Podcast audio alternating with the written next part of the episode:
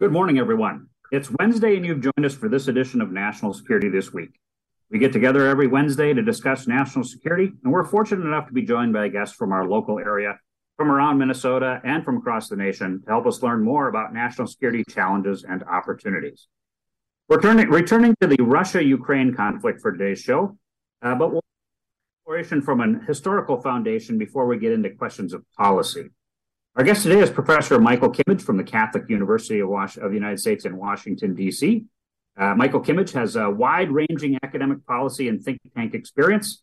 His expertise is on the former Soviet Union, the transatlantic relationship, and the history of U.S. foreign policy. His particular area of focus is the U.S. Russian relationship. Kimmage is chair of the History Department at Catholic University He's also the author of The Conservative Turn, Lionel Trilling, Whittaker Chambers, and the Lessons of Anti-Communism, published by Harvard University Press in 2009. And his most recent book, published in 2020 by Basic Books, is The Abandonment of the West, The History of an Idea in American Foreign Policy. From 2014 to 2016, Kimmage served on the Secretary of State's policy planning staff at the U.S. Department of State, where he held the Russia-Ukraine portfolio. He's a frequent contributor to Foreign Affairs, The New Republic, The National Interest, Internationale Politik, and War on the Rocks. Professor Kimmage is, uh, is uh, on the advisory board, chairs the advisory board at the Wilson Center's Kennan Institute, and he serves on the advisory board of the German Institute for International and Security Affairs. Professor Michael Kimmage, welcome to National Security This Week. John, thank you so much for having me. Uh, where are you seated this morning? We're on Zoom, you and me, so we can see each other, but I am on the campus of Catholic University in Washington, D.C. So, interestingly enough, for our listeners, I'm actually doing this show remotely from a hotel room in Crystal City. All right. Washington, D.C. Just across uh, the river. In Washington for a conference over at the Defense Intelligence Agency later this afternoon. Uh, Professor Kimmage, let's be, let's get our get into some discussions. I want to learn a little bit more about you, so our audience knows who you are. You spent the bulk of your academic career looking at Cold War history with a specialization in the study of the Soviet Union and Russia. Uh, you also speak fluent Russian and fluent German. Uh, that's that's somewhat rare in, in the West. What was it about Russia that attracted you when you pursued your undergraduate degree at Oberlin and, and Oxford, and your graduate degrees, including your doctorate at Harvard University? Well, I have a family connection, not not quite to Russia, but sort of to the to the to the region. Uh, and so, you know, the language was was sort of a hovering presence in my childhood. Grew up in upstate New York in the 1980s, uh, and the Cold War was, uh, in many ways, present. There was an Air Force base in our town, and we just felt linked to the story that was happening over there uh, in the Soviet Union, which was, of course, enormously dramatic at the time. Mikhail Gorbachev, Perestroika, Glasnost, the fall of the Berlin Wall. Uh, you know, I was uh, a sort of teenager when that happened and was was captivated by that. Uh, and then as a college undergraduate, you know, the Soviet Union splintered into these different countries. It was a new Europe that was uh, created. And I can certainly remember uh, the optimism uh, of that time. It really felt like a new beginning. So again, it was a very interesting moment to be uh, studying these issues. Uh, and so I immersed myself more and more in the history of the Cold War, which felt like it wasn't really over in the 1990s. I'm not sure it's over today. Uh, but uh, it felt like fresh and, and, and salient history. And then I was lucky to study in the UK and to study in Germany and to uh, sort of travel in the region that added a few other uh, pieces to the uh, to the puzzle. and then, as you mentioned, I had two years where I had the privilege of serving in the U.S. government and working on Russia and Ukraine. And I think that the idea then, the boss that I had in the Office of Policy Planning is himself a historian. The idea then was that the history really matters uh, and that we need to bring the history to bear on the crisis that was 2014 2015 to fashion good policy and i very much believe that uh, and i really believe in the back and forth between the patterns of history uh, what it teaches us about geography what it teaches us about military capacity ideology all the motivations that go into warfare and i believe that that really has to be in the back of people's minds when they address the big uh, the big policy questions so that's the interface that i'm really interested in working on, and I'm constantly going back and forth. What's the policy question of the moment, and where might history help us to to figure it out?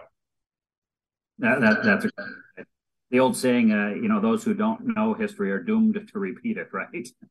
I think it's true. Yeah, uh, or at least doomed to to a certain kind of ignorance, which is which is really not what policymakers can afford. So it's it's it's it's an, it's not the only ingredient to be sure, uh, but it's a very very important one. Yeah, it, it it it it has such a tremendous bearing on kind of cultural norms and and uh, those influences on how policymakers think about issues. And in the case of uh, the current crisis, it's obvious that Putin is obsessed with history. Uh, yeah. And I'm sure, John, you and I would not agree with a lot of what he says about uh, about history, but even to know that how history can be a motivating force for uh, for political actors. You know, Hitler was obsessed with history in his own way. I think Stalin was uh, as well. Maybe Saddam Hussein you could sort of put into that category. These are all rulers that had a historical imagination. Uh, and you want to factor that in, even if you find it repugnant and crazy and, and, and. Right. Uh, so I caught the lecture that you gave on the Russia-Ukraine conflict that ran on uh, C-SPAN three some time ago. I think it was maybe early fall. Uh, and I contacted you after I saw that to see if we get you on the show. Uh, if we could, Professor, uh, let, us dive into our subject for today by providing listeners with a way to frame Russia's view of Ukraine uh, based on Cold War history and, and, maybe even going back further into the old Russian Empire. Yes. Um you know, I think that there are two levels on which you can frame Russia's view uh, of Ukraine, and I'll I'll start with the more benign one.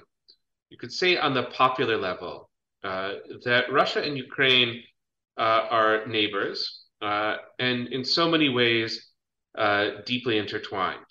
That there is uh, among peoples an extraordinary back and forth between these two cultures.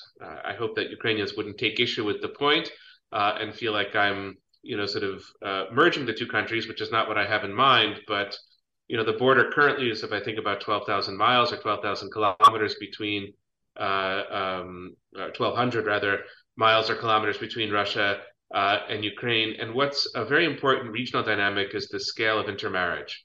Uh, so even if you look at the names in the Kremlin, uh, and go into their family backgrounds. Half of them are, you know, sort of Russian Ukrainian. That would be true in the scheme of things for Gorbachev, for Khrushchev, uh, for for for Brezhnev in the in the in the recent past. But uh, there are commonalities of cuisine, there are commonalities of language, there are commonalities of uh, of religion, and since the 17th century, there have been commonalities of uh, of of of politics as well. There's a distinctive Ukrainian culture that uh, for sure. Uh, but uh, you know, there is this kind of back and forth uh, on the popular level, and that was especially so in the Soviet period when it was one country, and a lot of people in the Russian part of it would have their vacations in Ukraine, or uh, you know, sort of again family ties and and and ties of emotion.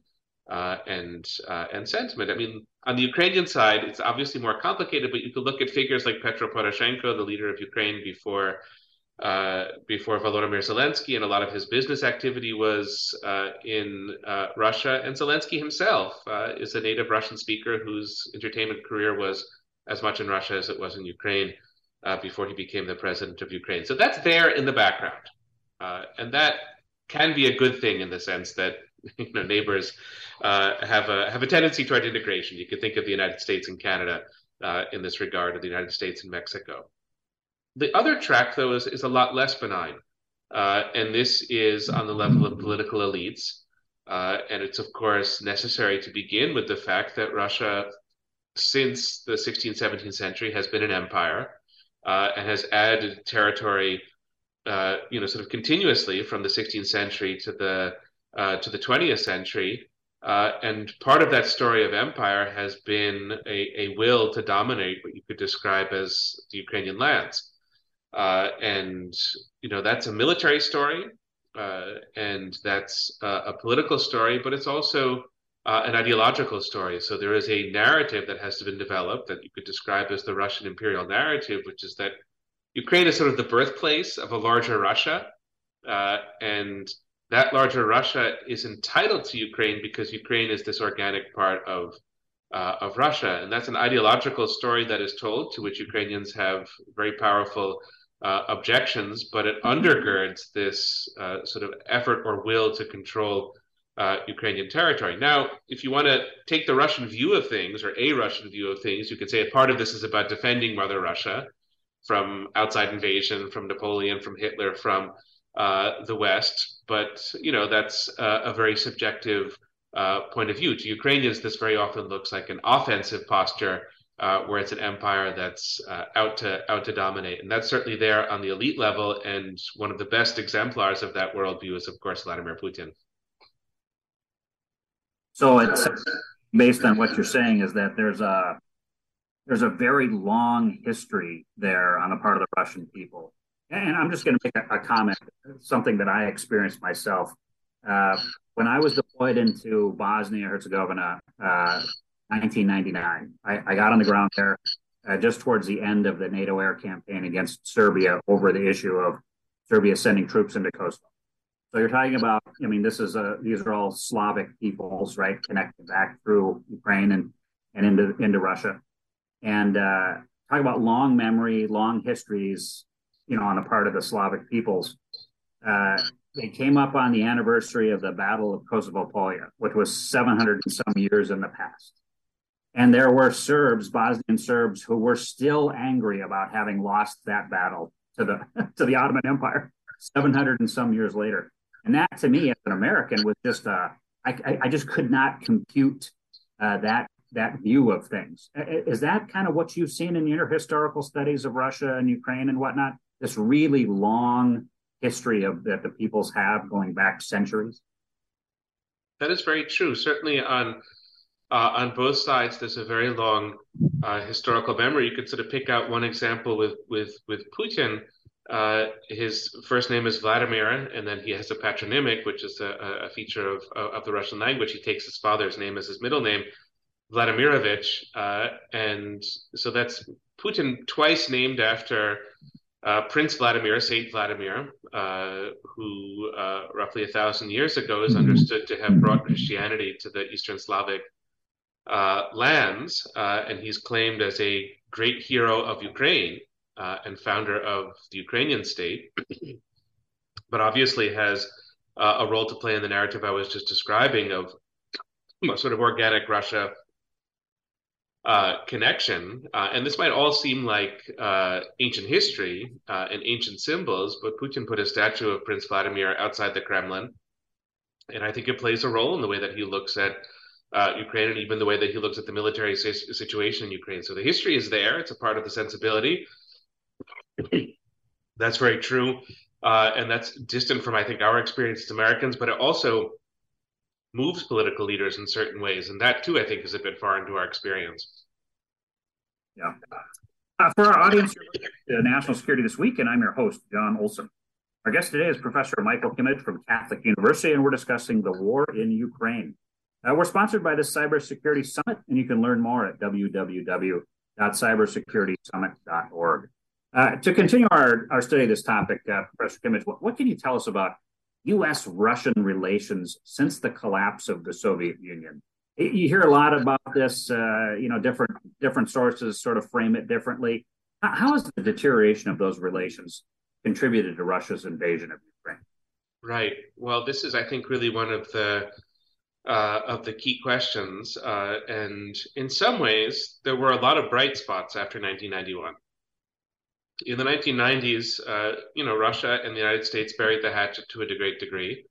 Uh, there were lots of meetings between Bill Clinton and, and, and, Boris Yeltsin. It was called the, the Bill and Boris Show uh, in the 1990s. And I think they genuinely liked each other and were invested in building a better relationship, a better Europe, uh, a better world. And, you know, that's uh, sincerely a part of the uh, of the story. You have what was called the reset between 2008 and 2012. This was with Dmitry Medvedev, who was president of Russia uh, of a kind. I mean, Putin was kind of lurking behind him, but he was there uh, as the president, and he and Obama did achieve quite a bit of stuff together arms control. Russia at the time was helping the U.S. with its military operations in uh, in Afghanistan. There was some counterterrorism that the U.S. and Russia did uh, together. Uh, and you know, the Trump years are difficult to characterize, but um, mm-hmm. you know, there weren't that many overt clashes between Russia and the U.S. Uh, in the in the Trump years, uh, and it was a bit hard to anticipate that things would go in the direction that they did in in, in 2022 back in. in those years, so it's not all darkness. there have been, you know, ups as well as as downs, but I think deterioration is exactly the right word uh, the word that you use in your in your question. The way that I understand it uh, is that the two countries, and I really have Russian leadership in mind here because I think Russia as a country can be more diverse than that. But the two countries really have different worldviews. And that when the United States, especially regarding Europe, when the United States looks at Europe, uh, what the US says is we fought two world wars uh, in Europe over the kind of nationalism uh, that the Europeans had and the way that people pushed, big countries pushed small countries around. And so we really needed in 1945 and then again in the 1990s to build a peaceful order in Europe where every country would sort of have a place and conquest and imperialism would be a thing of the uh, of the past. Uh, and that's been a pretty successful project for the US, and it's one that the US is really invested in. Democrats, Republicans. I think Trump maybe is a bit of an outlier in this respect, but we can save that topic for another uh, for another for another conversation. But most American presidents have had that view. Certainly, Biden does, Obama, George W. Bush, Reagan. You know, that's that's, that's kind of mainstream American uh, policy, uh, and it's very important to the U.S. You know, I think Putin uh, and the people in the Kremlin look at the world entirely differently.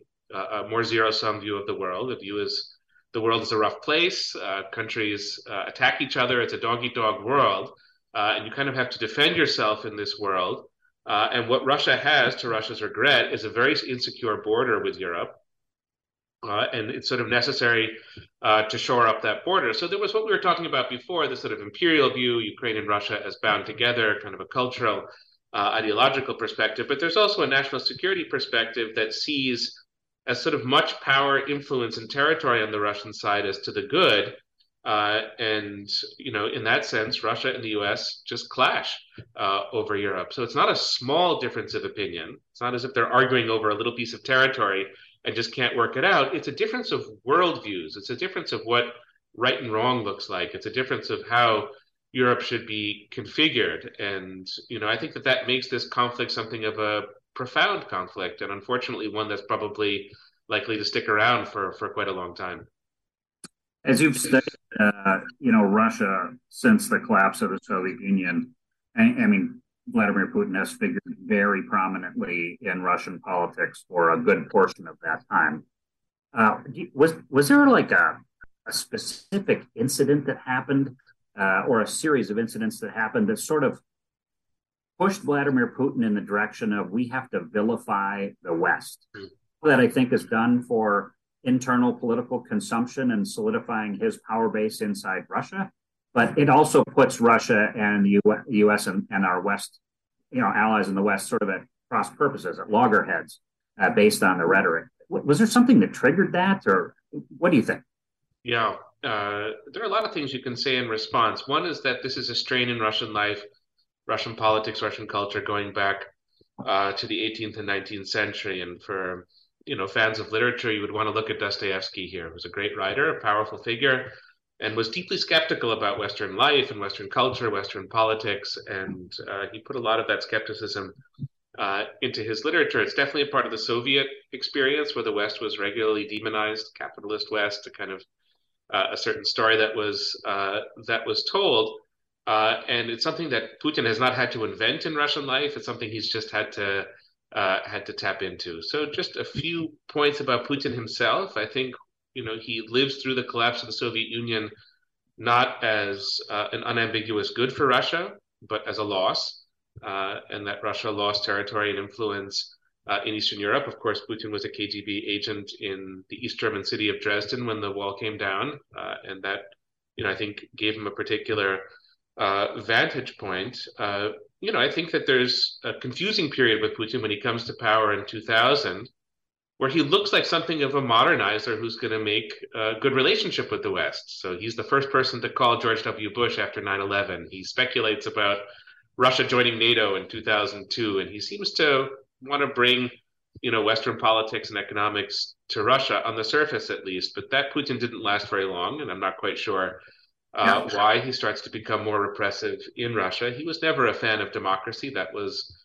there from the uh, from the start. Uh, and the foreign policy just hardens and radicalizes uh, over time. So 2007, Putin goes to Munich to the Munich Security Conference, and he gives this fire-breathing speech about how the U.S. is screwing up the world and destabilizing things, and guilty for Iraq and and and for many other things. And that's a speech But then a year after that, you have the Russian invasion of Georgia, where the U.S. and Russia are really coming down on different sides of uh, of the military equation. And in 2014, you have the annexation of Crimea, invasion of eastern Ukraine, pretty big steps. A lot of that is accompanied by mass media vilification of the West inside of Russia. You have tension in Syria, uh, 2015, meddling in the US election 2016, which is a huge step uh, to take. Uh, and then, of course, you know, 2021, 2022, uh, Putin goes off the deep end and uh, not only engages in a horrific uh, and massive war, but really throws down the gauntlet to the United States and to the West. If we think that we're a small part of this war, we're making a mistake. Putin is making a bet against the United States, a bet against the West with the war, and that's something that Americans have to be very uh, aware of. It's not a local conflict way over in Eastern Europe on the other side of the world between people who are far away from us and don't matter that much. It is something that really involves the U.S. and it involves the U.S. because of Putin's what you would have to describe as his hatred of the West at the present moment. Yeah, that's a great way to frame it. I do want to get into uh, to those discussions about the war and the uh, uh, the implications for that conflict uh, in, in, between Russia and Ukraine. I would highlight for our listeners that you had two articles that just came out almost simultaneously. Uh, one called Wartime Putinism, which you co authored with uh, Maria Lipman. Uh, that was for Foreign Affairs, I believe. And then Putin's Last Stand The Promise and Peril of Russian Defeat, uh, which you co authored with uh, Liana Fix, also in, in Foreign Affairs. Those are both excellent articles, and I think our, our listeners would love to read those things. Uh, let's pivot over to Ukraine's perspective. I want to make sure we get a little balanced view here. Uh, what, what, are the key historical points to consider from Ukraine's perspective as, as we review sort of the lead up to the Russian invasion of Ukraine? Right. Well, let me uh, just give a little bit of background, historical background about uh, Ukraine uh, up until 1991, and then and say a few words about the the lead up to where we are at the at the present moment. So, uh, Ukraine is a distinctive identity, uh, culture, uh, uh, people that in the modern period um, was, you know, sort of colonized from without by various different powers. This was uh, the Russian Empire up until the 19th century. In the eastern side, it was Austro-Hungary or the Habsburg Empire. on the western side. After the First World War, Ukraine is one of the big losers at the Treaty of uh, of Versailles. It doesn't get a nation of its own, uh, and you know it's a complicated story, but an interesting one. Uh, and the western part of Ukraine falls within Poland. Eastern part falls uh, within the Soviet Union after the First World War. After the Second World War, Stalin is able to take all of Ukraine and put it into the Soviet Union. Uh, and that means in 1991, when the Soviet Union unravels, you get an independent Ukraine that's uh, a large country, 40 million in, in population and territorially uh, very uh, significant. Now, that country undergoes the difficulties of the transition from the Soviet period to the post Soviet period. Those are economic difficulties, those are political difficulties. And so, poverty has been a consistent problem uh, in Ukraine. And you had a kind of back and forth pattern in Ukrainian politics where some leaders of Ukraine would incline a little bit more to the east and toward Russia, others would incline a bit more toward the west and toward uh, and toward Europe. Uh, and that was a kind of, in a sense, not very dramatic uh, story of Ukrainian politics. And that comes to an end in 2014 when the pro Russian figure, Viktor Yanukovych, flees the country in February of 2014. And then Russia immediately annexes Crimea. And so that really creates a new kind of country that is uh, more unified around Ukrainianness, much more skeptical or opposed uh, to Russian influence. Uh, and that uh, is the country that is, in a sense, created, you could almost say created by Vladimir Putin uh, in 2014. That's very important background to what we have at the present moment. Between 2014 and 2021, I wouldn't give Ukrainian politicians, this would be Petro Poroshenko and Volodymyr Zelensky, I would not give them great grades on their domestic politics. There's a lot of reform that they could have done. There's a lot that they could have done to make Ukraine sort of more, you know, economically viable, uh, breaking down some of the uh, the sort of patterns of the past. That's an important conversation to be had, and that's uh, a part of the story, story I suppose. Uh, but what matters more is that Poroshenko and Zelensky uh, did two things. First of all, Poroshenko invested in Ukraine's military modernization after 2014 uh, because he knew that the country was under duress. and he starts to increase cooperation with the United States, with NATO on a certain level, with countries in Europe. But at the same time, in 2019, Ukraine holds a real democratic election. And you know, Zelensky comes into office, 47 years old, former comedian, looks kind of like a lightweight, maybe. Maybe it's a kind of strange episode in Ukrainian politics, maybe. But he's genuinely elected. Uh, he has the legitimacy that comes from being genuinely elected, and you don't see the regional divisions in 2019 in the voting patterns behind uh, Zelensky. So we can all celebrate what Zelensky has done since the beginning of the war. He's obviously got extraordinary qualities of courage and and leadership, that's for sure. But he's also got a foundation uh, to build on of a legitimate government and a country that knows what it is. And that's not Zelensky's creation. That's not what Zelensky sort of snapped his fingers and brought into into existence uh, overnight. That's been developing in Ukraine, obviously long before 2014, but in a special way since uh, 2014. So Putin who believes himself to be a master strategist has done something really quite counterproductive in his terms, uh, which is to create a Ukraine that uh, is enduring, cohesive, and uh, and militarily viable. Do you think the annexation of uh, of Crimea sparked sort of a, a feeling of country identity and a bit of nationalism on the part of the Ukrainians? Is that what I hear you saying? Well, you know, uh, nationalism is a little bit of a complicated word um, uh, sure. when, it, when it when it comes to Ukraine. It, it, can be associated with the sort of western parts and um, you know what's sometimes described in Eastern Europe as sort of ethno nationalism, and that's you know there as as as as as as part of the story.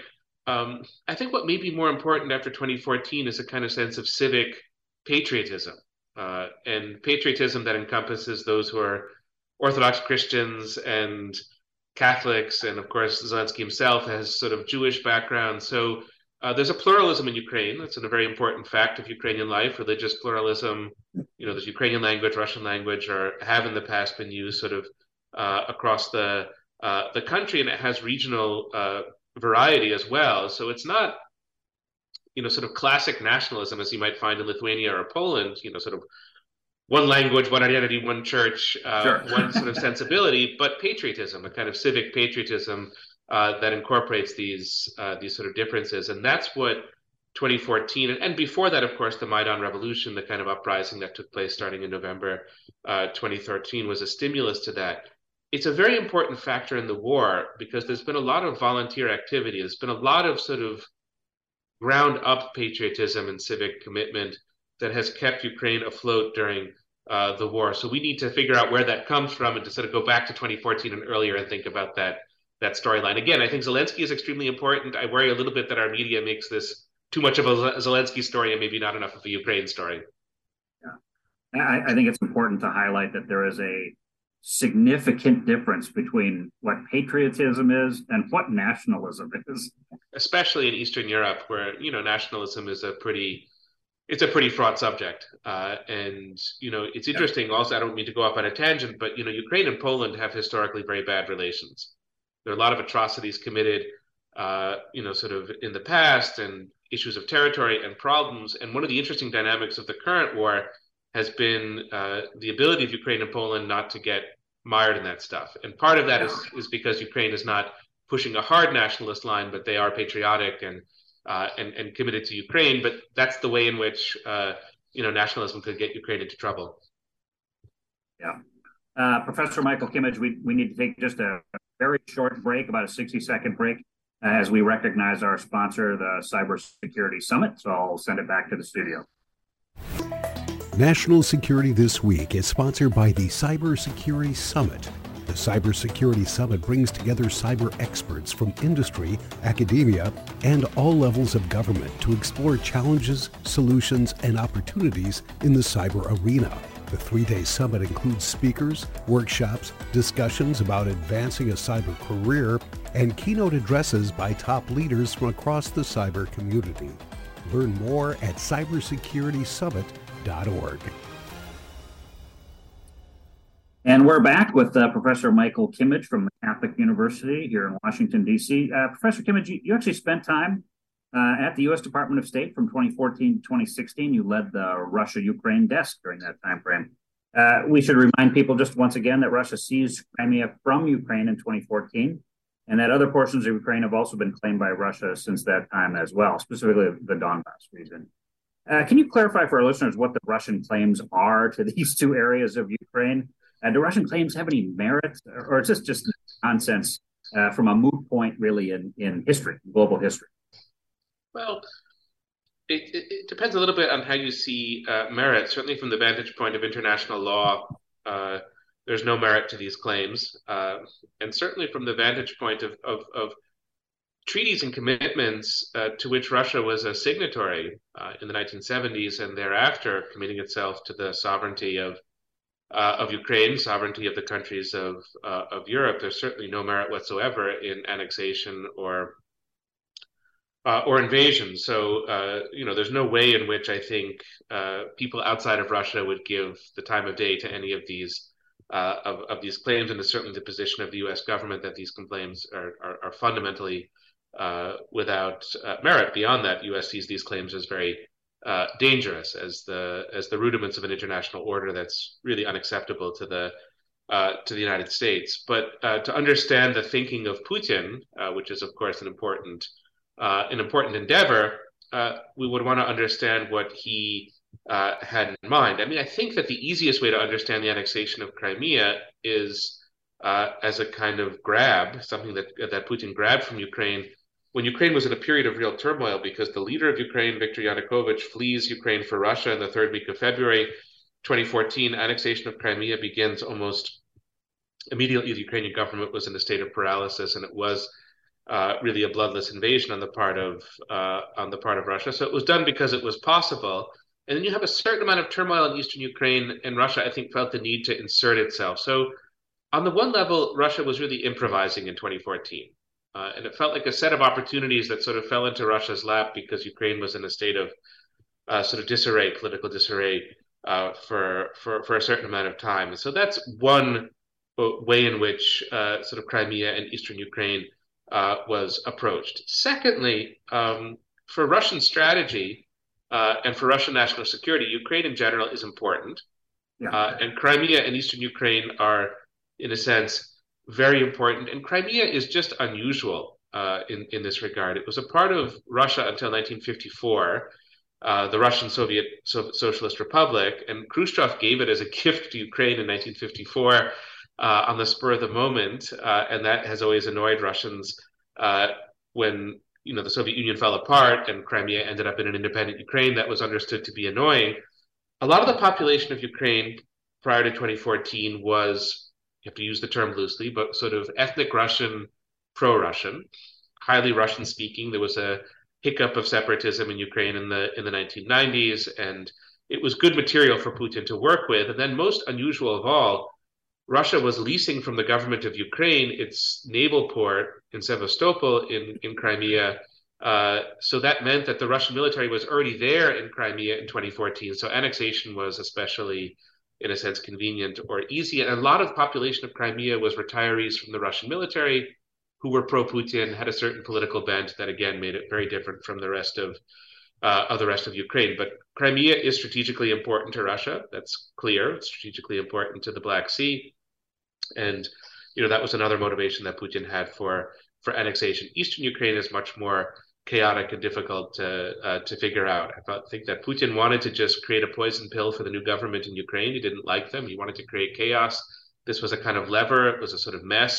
Uh, and what was convenient to Putin on a certain you know level was that he could up the level of chaos if he wanted to. He could scale it back. It made Russia a part of the diplomacy of Ukraine. So it seemed to give Putin influence in Ukraine, but I wonder if Putin wasn't deluding himself about that because it poisoned the relationship with the West, what Russia was up to in eastern Ukraine, but it also poisoned the relationship between the Russian government and the people of Ukraine, which I can't imagine is really in Russia's long term interest. So I think that there are ways in which the annexation of Crimea and Russian invasion of, of eastern Ukraine, or the Donbass as it's sometimes called, there are ways in which that really backfired for Putin. We tend to think of why did Putin do this and how was Putin trying to gain, and it made him more popular, the annexation of Crimea in Russia. But I think it also created for him a set of problems that became unresolvable. And his resolution then was to invade on a huge scale in February 2022, and that's gone very badly for Russia. So, in a sense, the mistake of 2022 it begins in Crimea for Russia. That's that's my take, at least. Yeah.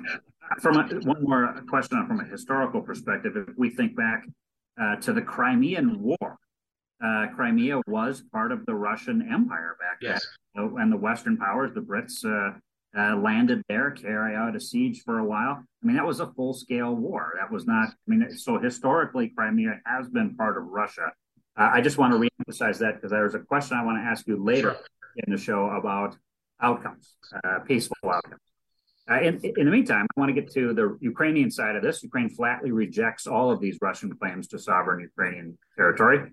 Uh, is Ukraine right to hold these positions on the Donbass and, and Crimea? uh, considering where things are at are at in the modern world? Absolutely, I think that there, you know, is the easy answer to your question, which is that, um, you know, for any country, the most important thing that you can do is defend yourself uh, and you know defend the territory uh, that you have. And it wasn't catastrophic for all of Ukraine when Russia annexed Crimea and took over the the Donbass. I was with my State Department colleagues in Kiev in January of 2016. And Kiev didn't feel like it was a city at war then. It was a thriving, happy uh, metropolis, and a lot of Ukraine was flourishing then. So, yes, it didn't devastate the country 100%, these actions, uh, but it's a terrible thing uh, to lose territory uh, psychologically. Uh, and uh, it it just violates a country's basic integrity. So there's that answer to the question, but there's another answer to the question, which is uh, in a sense, more ominous. What Russia did with Crimea after 2014 was to heavily militarize it. it was militarized already, but that proceeded apace. The same was true of of those territories that Russia controlled in eastern Ukraine, and then it used those militarized territories to invade the, the country, going for the capital city, making a lunge at at taking over the whole country. So even if it was a kind of legal abstract question, Crimea about sovereignty, about independence, that is about treaties and the kind of stuff of diplomacy, even if it were that, um, it would be bad. But this military component makes it terrible for Ukraine to have Russians present on uh, their soil uh, in this way, and you know that's going to be a huge, huge challenge for the Ukrainian go- government coming going forward because they really can't compromise uh, on the details, uh, and yet the military configuration. I know that we're going to get into that in a moment. The military configuration for Ukraine that will be necessary to take back all of its territory. Uh, that's not going to be easy to uh, to acquire. But there's no way, I think, in the future, any leader of Ukraine, whether it's Zelensky, whether it's somebody else, could tolerate uh, the dividing up of its territory. Yeah. Uh, Professor Kimmage, let's let's look at possible outcomes in this conflict. I mean, it's been going on for almost a year. A year in uh, in February, late February. It seems pretty unlikely right now that Russia will achieve the war aims that uh, Vladimir Putin stated at the start of the invasion. The a quote unquote special military operation, as he framed it back in February of 2022. Uh, it's also entirely possible Russia might be forced to withdraw completely from Ukraine, as Western assistance to Ukraine is, is clearly tilting things in Ukraine's favor. Uh, much more, uh, well, not a lot, but some uh, much more advanced ground combat uh, equipment is heading their way. We'll see how much the, the NATO allies actually deliver, but some of it's heading that way. The Biden administration, our NATO allies, and the EU, the European Union, have all stated it's up to Ukraine and uh, President Volodymyr Zelensky to accept whatever peace offers might be on the table. Not that there's been a lot of discussion on that yet, but but from a regional historical perspective, and, and in your study of Russian history and diplomacy, what do you think are some possible outcomes that we could see in this conflict?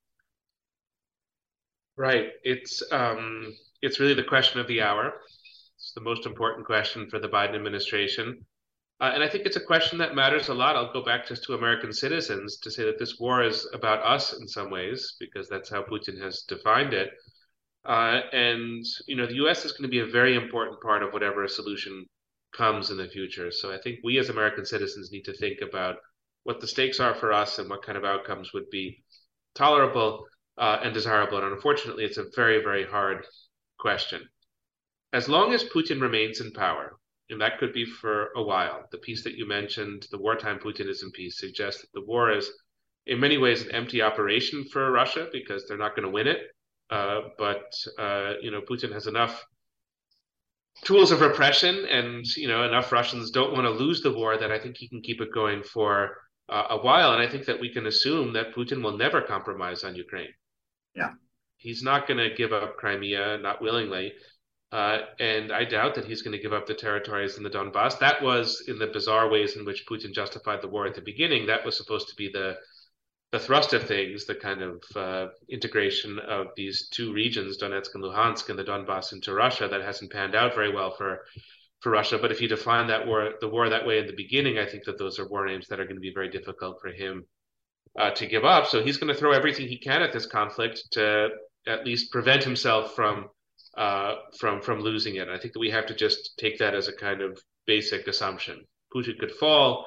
Military setbacks could really create domestic political problems for Putin. He's not, you know, um, as masterful as he thinks he is. Uh, he has a lot of vulnerabilities and weaknesses. That's very true. But I think those are for the medium term. I just don't see them coming to the fore in the short term. But I would be happy to be proved wrong on that uh, on that point.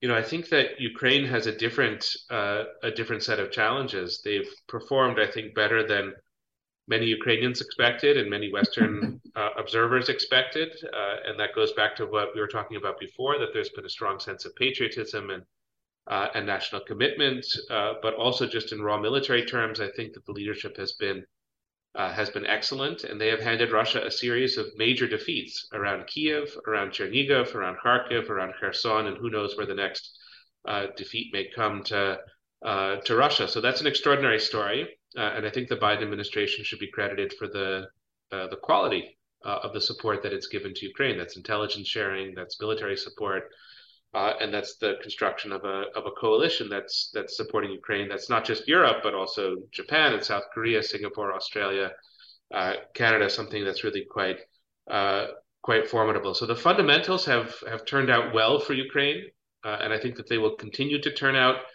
uh, well. But I am skeptical that Ukraine will be able to take back Crimea, uh, and I am skeptical that Ukraine will be able to push Russia all the way out of the uh, of the Donbass, and I also don't believe that a negotiated settlement uh, is uh, is realistic. Obviously, the Biden administration needs to talk at every turn about diplomacy. You don't ever cut that off as an option.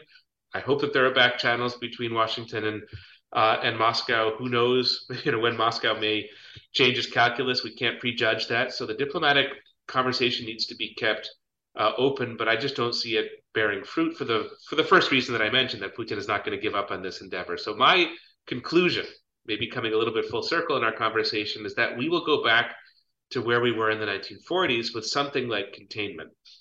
I don't think we're going to find anything as neat as a Berlin Wall between Russia and Ukraine. I don't think that there'll be a clear line, but it will be, I think, a balance between the military forces on the Ukrainian side and Russia's military forces, and there will be this line of contact. And our goal will be to contain, to sort of minimize the spread of Russian military power uh, in Ukraine. And that's maybe not a sweeping, grand Hollywood type conclusion to this conflict, but I think it's probably where we're going to end up. Uh, and I think we have the capacities to do well with that, but we have to have a lot of patience. That's, you know, I'm happy to develop that point, but uh, I think patience is an ingredient on the Western side that is really of the essence. That that that's a. We had a show a couple weeks ago with uh, uh, Elizabeth uh, Shackelford, uh, where she was talking specifically about this idea that we need to get back to using strategic patience and diplomacy as part of the core elements of American foreign policy, uh, rather than deciding that everything looks like a nail and we use the military as the hammer to deal with it. Absolutely. I mean, we do need to learn from we do need to learn from some of the mistakes that we've made in the past, going back maybe to uh, to Vietnam. The other thing that we have to remember, and it's it's it's a grim point, but we've never been in this kind of kinetic, fluid military conflict with a nuclear power. This just didn't happen during no. uh, the Cold War. This is a difference with the Cold War. Yes, there was Vietnam and there was Korea, and we were on the side of the Mujahideen uh, in Afghanistan. There were lots of proxy wars during the Cold War, but it was never this direct. Uh, and we are now pretty close up to a real military conflict with a nuclear power. And that doesn't mean that we yield uh, to Russia. It doesn't mean that we grant concessions that we don't want to uh, grant, but you have to have a certain respect for that uh, set of circumstances. So if we see it as a nail that we can easily hammer in, uh, we'll be making a pretty grave mistake. We have to navigate, uh, we have to slow down, and we have to think, I think, not in terms of years with the war in Ukraine, we have to think in terms of of decades. And that I think when we do that, our strategy will really come into focus. Let me ask you some follow up questions on that, if I could. Uh, we, are down to about uh, 14 minutes left in the show, unfortunately. This, this hour goes by so quickly. I'm, I'm just amazed every week. Uh, Russia, so Russia, Russia, announced a conscription back in September. Uh, they just announced another plans to add another, I think it was 500,000 troops to the military. Uh, they have been expending a tremendous number of uh, ordnance. Uh, I mean, they are really burning through ordnance fast. Uh, they still have plenty left, but it's amazing how much they've expended so far in just the last 11 months. they have lost a significant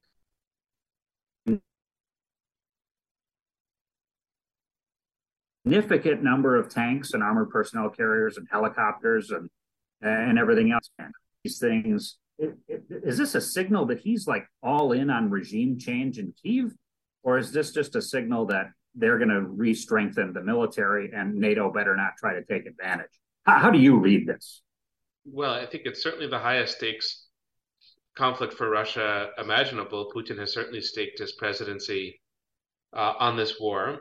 Uh, he sees it. I think we can say that he sees it as existential uh, for Russia, uh, and he is going to uh, sort of do what he can uh, and muster the resources that he can uh, to to go forward. I mean, that said, the decision to invade.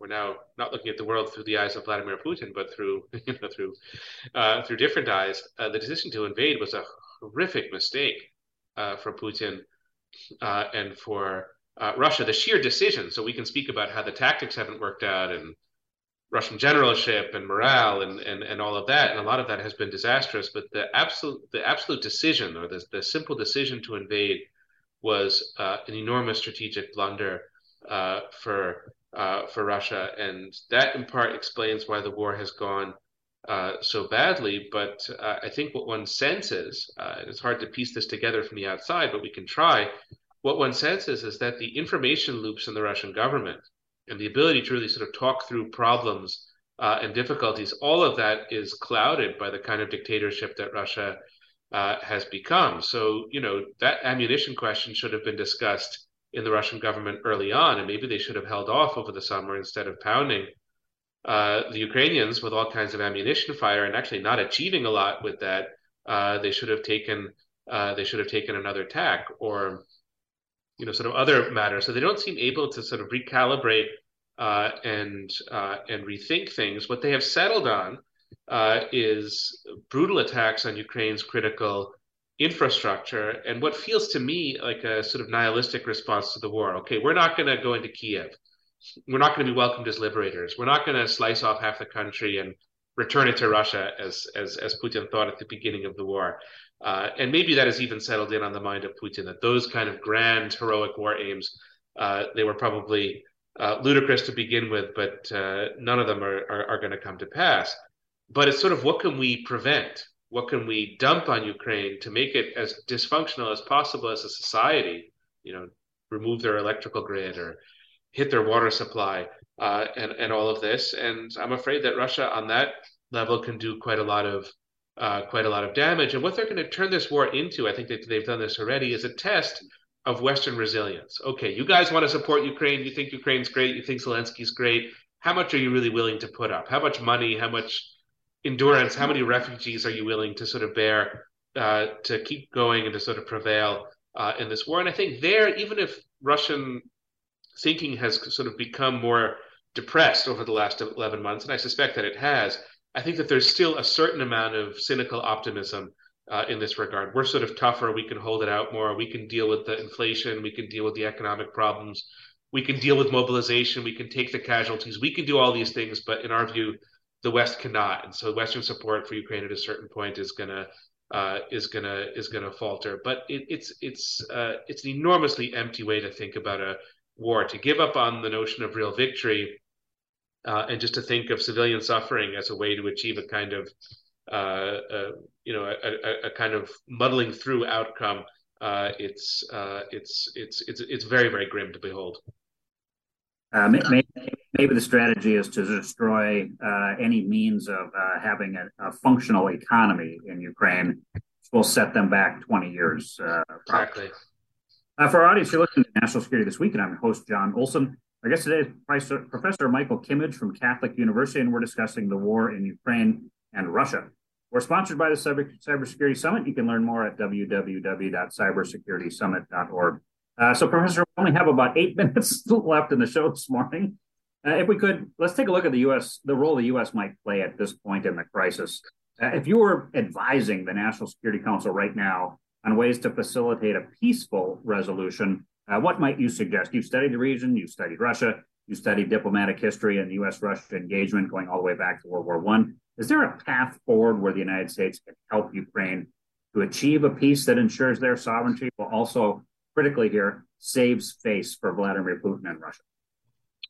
I don't know if it's possible to thread that uh, needle. I suspect uh, I suspect it isn't, um, and that's in large part because of the zero sum way that Putin understands the conflict. And there's a vicious circle element to this that Putin resents, fears, uh, dislikes um, Ukraine's connection to the West politically and, and, and militarily. His war has made that connection a whole lot stronger.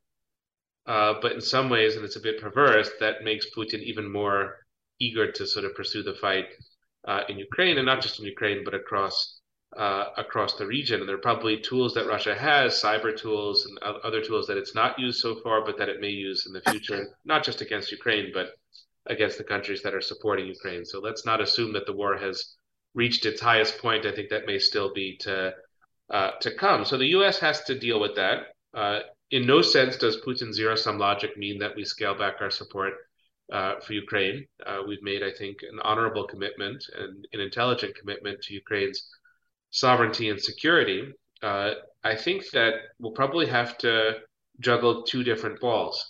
Uh, and the first ball will be sustaining civilized and decent life in Ukraine. I don't think we can think at the moment of all of Ukraine because there are parts under Russian occupation. Until we could reasonably understand a way to get the Russians out, we'll have to just think about the parts of, of Ukraine that are not under uh, under Russian occupation. But how can we? And it's not just military support; it's also going to be supports for civilian infrastructure and for schooling for children and for medical services. I mean, that has to be a holistic effort. Obviously, Europe should be front in line when it comes to that, but the U.S. should be working hand in glove with its European allies to to sustain U- Ukraine in all the ways that the word sustain, all the meanings of the word uh, sustain. And that's going to be one difficult ball to juggle for the next 5, 10, 15, 20 years. And again, I would emphasize decades as as the right unit of, of thinking about this uh, this conflict. The other ball that we're going to have to juggle is containment of Russian influence and power in Ukraine, uh, in the Balkans, uh, among Ukraine's neighbors, uh, Turkey, uh, really across the region, this very large region that Russia uh, touches upon, containing Russia's military power and influence, making sure that it's not spreading and growing. And that's a lot like US policy during the Cold War. Uh, and also, like US policy in the Cold War, we have to be careful about unnecessary escalation. And I think the Biden administration has been disciplined on, on this point so far. So, no uniformed mil- American military going into Ukraine. That's the right call. Um, you know, maybe certain kinds of weapons uh, should not be provided to Ukraine for the sake of avoiding escalation. We should definitely signal, as we have to the government in Ukraine, that we don't want Ukraine using U.S. weapons to strike inside of Russia. Uh, that's probably a step too far. So, you know, these are up for debate. I know that there are lots of experts who think differently than I do on those points and would just say go at it and, uh, you know, by any means necessary. And there might be a good uh, case for that. But I, for one, I'm happy that the Biden administration is concerned about escalation. So you contain with one hand and you sort of uh, try to keep the escalation under wraps with the uh, with the other, uh, again, as a way of sustaining the policy. Final point I will make about U.S. policy, and I think that the Biden administration has work to do here. They need to talk to the American people about it. They need to go out to places like Minnesota. They need to go out to places like Michigan, Wisconsin, North Dakota, Arizona, where there may not be a strong sense that Ukraine is, you know, close to us. It might seem further away than it does on the East Coast. Um, because you know there are diaspora populations in the East Coast and and and and, and certain linkages. And the Biden administration really needs to make the case. Why does this matter to Americans? Why do we need to support this? Why is this not a cause just for Democrats? It's for all Americans to be uh, invested in. And the next administration, whichever one it is, should be given the gift of that broad-based support on, on, on the popular level. And I think Biden administration has been policy-wise, they've been shrewd the politics of this they could do better because it's you know it's not self-evident to most of us and it's not always clear uh, and that case really has to be made I do want to ask one, one follow-up question that's probably going to push us a little over our time limit today. Are you? Can you stick around for just a couple of extra minutes? So, Russia has invested, I mean, a tremendous amount of resources into this war with Ukraine. Uh, Putin has, over the course of his time in leadership, really exercised a lot of tools, the tools of national power, as we say, uh, to sort of gain control and influence everything in the Russia near abroad.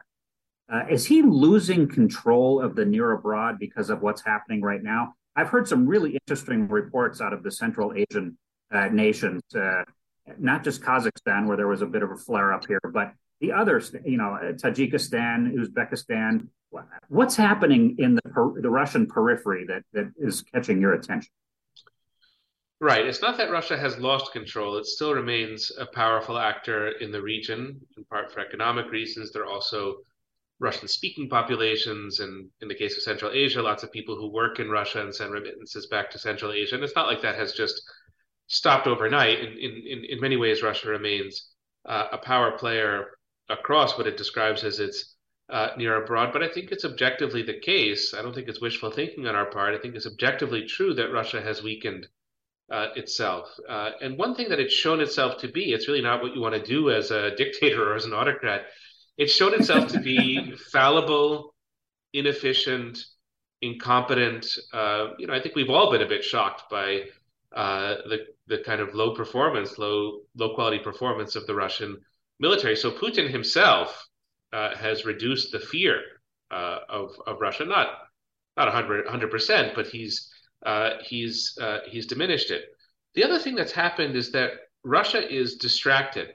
You know, the whole weight and energy of government in Moscow is now going toward the war in Ukraine uh, because it's a huge operation and because they're in many ways losing the war. So it's just a consuming subject, and they have less ability to deal diplomatically with other uh, areas and other crises. And I think where you see this most uh, strongly is in the South Caucasus. So Azerbaijan, yeah. Armenia, Russia, in the way that it does, sort of played both sides against each other and was sort of the broker in the middle. Uh, in 2020, it brokered a peace between Armenia and Azerbaijan. Now you have Azerbaijan pushing the envelope there, shutting off transit routes and doing certain things. Uh, Russia is supposed to be the partner of Armenia, but it's sort of asleep at the wheel, or it's just not uh, it's not present because I think that in Moscow there are too many other things that are going on. So it's losing clout uh, in uh, in uh, in that respect, and then we'll just sort of see where the Russian economy goes. But you know, GDP is declining in Russia. Certain technological changes are going to be a lot more difficult because of sanctions. You know, Russia's throwing huge amounts of money uh, into the war, so it just have may, may have less to offer in that regard uh, as well. And of course, China is picking up the slack there and, and sort of pulling Russia a bit more coercively into its orbit, which is another way or, or manner in which Russia is sort of losing uh, influence. So again, the point about this war being a strategic blunder for Russia, you can look at the Ukraine component of that, but you might want to look more broadly at the way in which Russia has shot itself pretty directly in the foot. Uh, I, especially in the Central Asian uh, nations, as an opportunity for the United States to engage in some really excellent dialogue and support. Uh, Professor Michael Kimmage, you have a, a, relatively new book, came out in 2020, uh, the, the, Abandonment of the West. Can you tell us a little bit about that book? Sure. Uh, so that book was uh, is a kind of history of American foreign policy going back to the 1890s, uh, and it acknowledges certain problems with the strong commitment historically that the U.S. has had to this notion of the West, meaning sort of Western culture, Western civilization. That this has uh, at times been an excuse for uh, a racist way of conducting business and looking at the world, and at times has led the U.S. to sort of a kind of crusading foreign policy uh, adventurism. So that's you know one part of the argument. But I think the bigger part of the argument is that this connection to the West has been very important for the U.S. Uh, over time, uh, and that what the U.S. took from the Western intellectual tradition was a commitment to liberty and self-government. Uh, with the American Revolution, but very importantly, it wove those two ideas, liberty and self-government, into its foreign policy, especially in the 20th century. That's sort of the best of the American foreign policy uh, tradition, uh, and that's not what we want to uh, abandon. We sort of want to remember how important that is. So that book is 2020.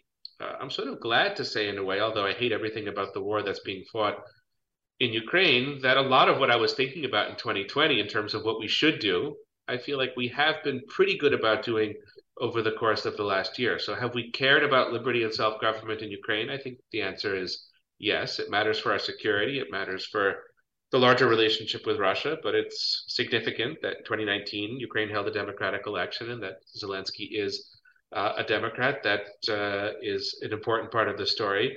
Have we worked hard to keep the transatlantic alliance up and running and make it an alliance that's dedicated to certain values as well as to hard national security interests? I would say that the answer to that question is also yes. There are lots of things to worry about on the horizon, lots of problems, but I think in terms of where we were in 2020, uh, I would say that the U.S. is in a pretty decent place in 2022 when it comes to being committed to the West and being committed to what you could describe as the best of this uh, sort of uh, Cold War story. There too, I was thinking about the Cold War. What can we learn from the Cold War? That's what I'm always trying to think about. And again, there were lots of things that went wrong for the U.S. during the Cold War, but the commitment to Europe, commitment to West Germany, uh, commitment to a kind of humane and decent West was really, to me, the best of U.S. Cold War policy. Uh, and so I think we as Americans try to keep on learning from that history as as we face the perilous crises of the 21st century. Unfortunately, we definitely hit the end of our show for today. Uh, today's edition of National Security This Week. Professor Michael Kimmage, thank you for sharing time with us today and teaching us really about uh, Russia and Ukraine and why this current conflict is so important. I'll just remind people, uh, Professor Kimmage, that you had two articles that literally just came out, uh, co-authored with uh, Maria Lipman, uh, an article called Wartime Putinism, What the Disaster in Ukraine Has Done to the Kremlin and to Russia in foreign affairs, and then also Putin's Last Stand, uh, which is in the current edition, uh, current issue, I guess, of Foreign Affairs. Uh, Putin's Last Stand: The Promise and Peril of Russian Defeat, with uh, co-authored with Liana Fix. Uh, both excellent articles. Excellent. Thank you. that unfortunately closes out the edition. Professor Michael Kimmage from Catholic University, thanks for joining us. John, thank you so much. It was just a joy to be with you. That closes this edition of National Security This Week. I'm your host, John Olson. Thank you for joining us today. Look forward to sharing time with you again next Wednesday morning at 9 a.m. Thank you for listening to National Security This Week. Have a great finish to week and a fantastic coming weekend. Take care, everyone.